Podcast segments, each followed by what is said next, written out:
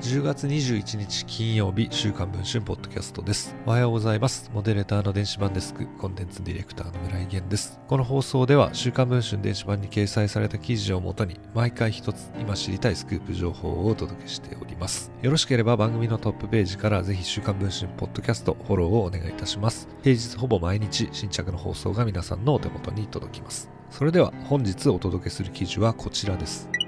消費者庁は10月13日、日本アムウェイに対し、社名や目的を告げずに勧誘する連鎖販売取引は特定商取引法違反に当たるとして、6ヶ月間取引停止の行政処分を命じました。昨年11月には、マッチングアプリで知り合った女性を目的を告げずにエステに連れて行き勧誘したアムウェイ会員2人が特定商取引法違反容疑で逮捕されています。こうしたいわゆるマルチ商法で問題視されてきた業界最大手のアムウェイですが、会社に対する行政処分は初めてです。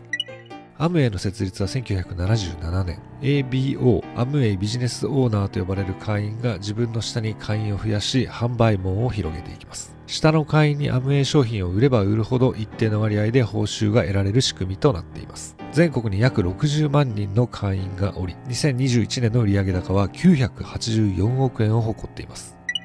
今回そんなアムウェイの被害を週刊文春に告白するのは関西在住の主婦 A 子さんです。今度ご飯でもと前の職場の先輩から連絡があったのは2019年3月のことだったと言います。A 子さんによると後日紹介したい人がいると言われて自宅に行ったと言います。そこでアムウェイの販売する鍋の魅力を力説されたと言います。自宅に行くまでアムウェイの名前は一切聞かされていなかったと言います。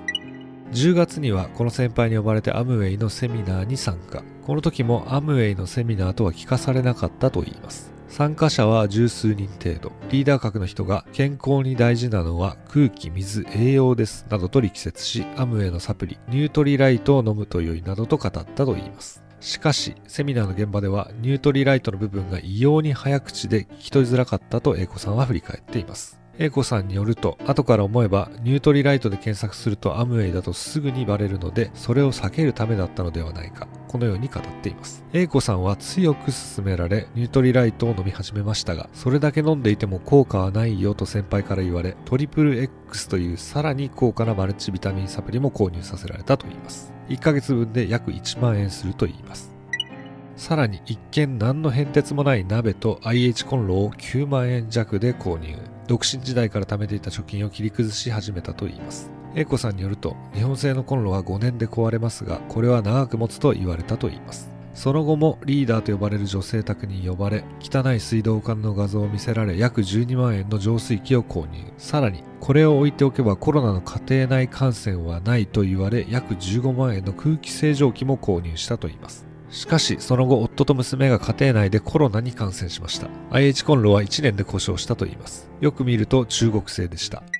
アムウェイの用語では、自分より先に始めた上位にいる人をアップライン、自分より後に始めた下位の人をダウンラインと呼びます。ダウンラインをより増やし、大量に物品を売らなければ一部のトップグループのようなセレブ生活は望めません。先輩があの手この手で様々な物品を進めるのもそのためです。もうお金がなくて買えないですと A 子さんが言うと、リーダーからは子供のための貯金を崩しても買っている人はいるんだよねと暗に貯金を全て取り崩すように言われたと言います。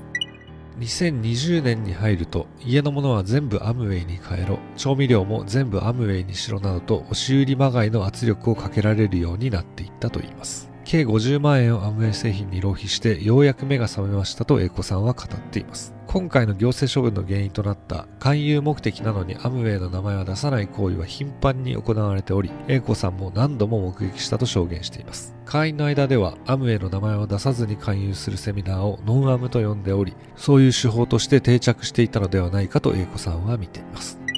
こうした違法勧誘についてアムウェイに尋ねると次のように答えました。行政処分発令によりご関係の皆様に多大なるご心配とご迷惑をおかけしておりますことをお詫び申し上げます。また、ダイレクトセリングを牽引する責任ある企業として本件を厳粛に受け止めております。弊社は一切の違反行為を許さない姿勢で違反行為を確認した場合、倫理考慮行動基準に基づき適切事業運営に努めてまいりました。さらにこの度の一部会員の違法行為を踏まえ、倫理考慮、行動基準及び会員に向けたトレーニングの見直し、関連法令や規則の周知、コンプライアンスのさらなる徹底などを通じて、より実効性の高い監視、対応体制を検討してまいります。